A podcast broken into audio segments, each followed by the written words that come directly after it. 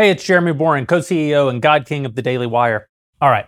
The Biden administration announced today that it's suspending the implementation and enforcement of its unconstitutional vaccine mandate for private sector employers, pending the outcome of litigation by the Daily Wire and others.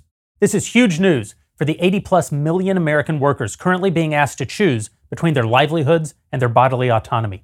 It's huge news, too, here at the Daily Wire.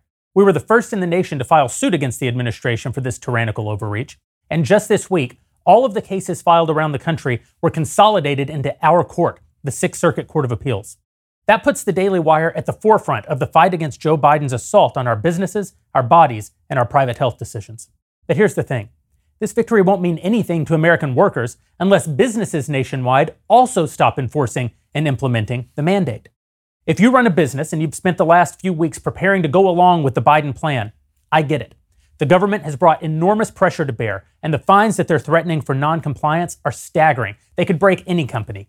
But here's the thing unless you're a government contractor or, or subject to the healthcare worker vax requirement or some other local or state policy, none of that is actually in play at the moment.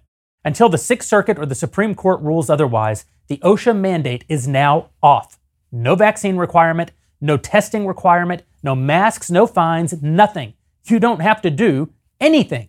So don't. Don't do the dirty work for the government. Make them have to defend this unconstitutional bullshit in court before you give in. If you believe in bodily autonomy, if you believe in the basic freedoms of your employees, just don't do anything.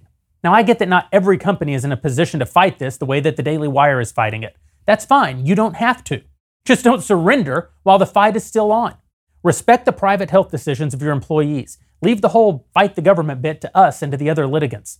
And if you work for a company that's forcing this nonsense on you in the name of complying with the OSHA mandate, well, that's no longer true.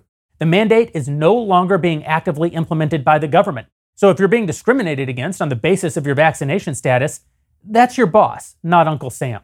Don't let them hide behind the vaccine mandate. Unless we lose in court, none of us has to comply.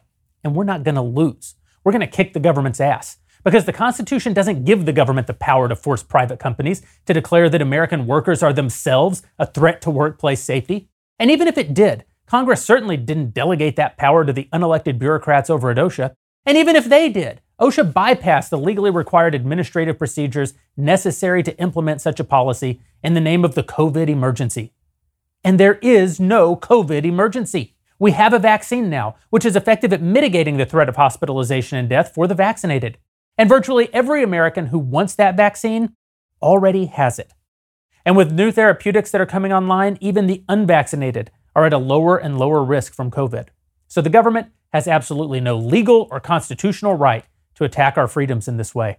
Joe Biden doesn't care about any of that, of course. He's told us his reason for trying to force us all to comply with this tyrannical edict.